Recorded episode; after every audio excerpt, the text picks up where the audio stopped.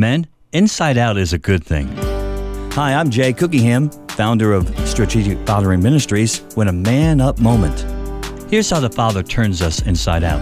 It's found in Galatians five, verses twenty-two to twenty-three. But when the Holy Spirit controls our life, He would produce this kind of fruit in us: love, joy, peace, patience, kindness, goodness, faithfulness, gentleness, and self-control. Here there is no conflict with the law.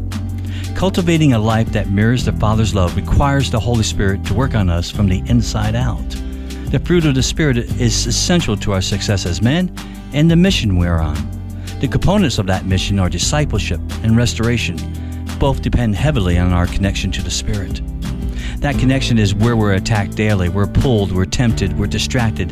This is the enemy's strategy to throw us off our stride. It takes walking in love and joy and peace and patience, walking in kindness and goodness and faithfulness, gentleness and self-control. It takes all these things to combat these effects. Against such powerful, life-changing fruit, there is no law and nothing that can stand against us.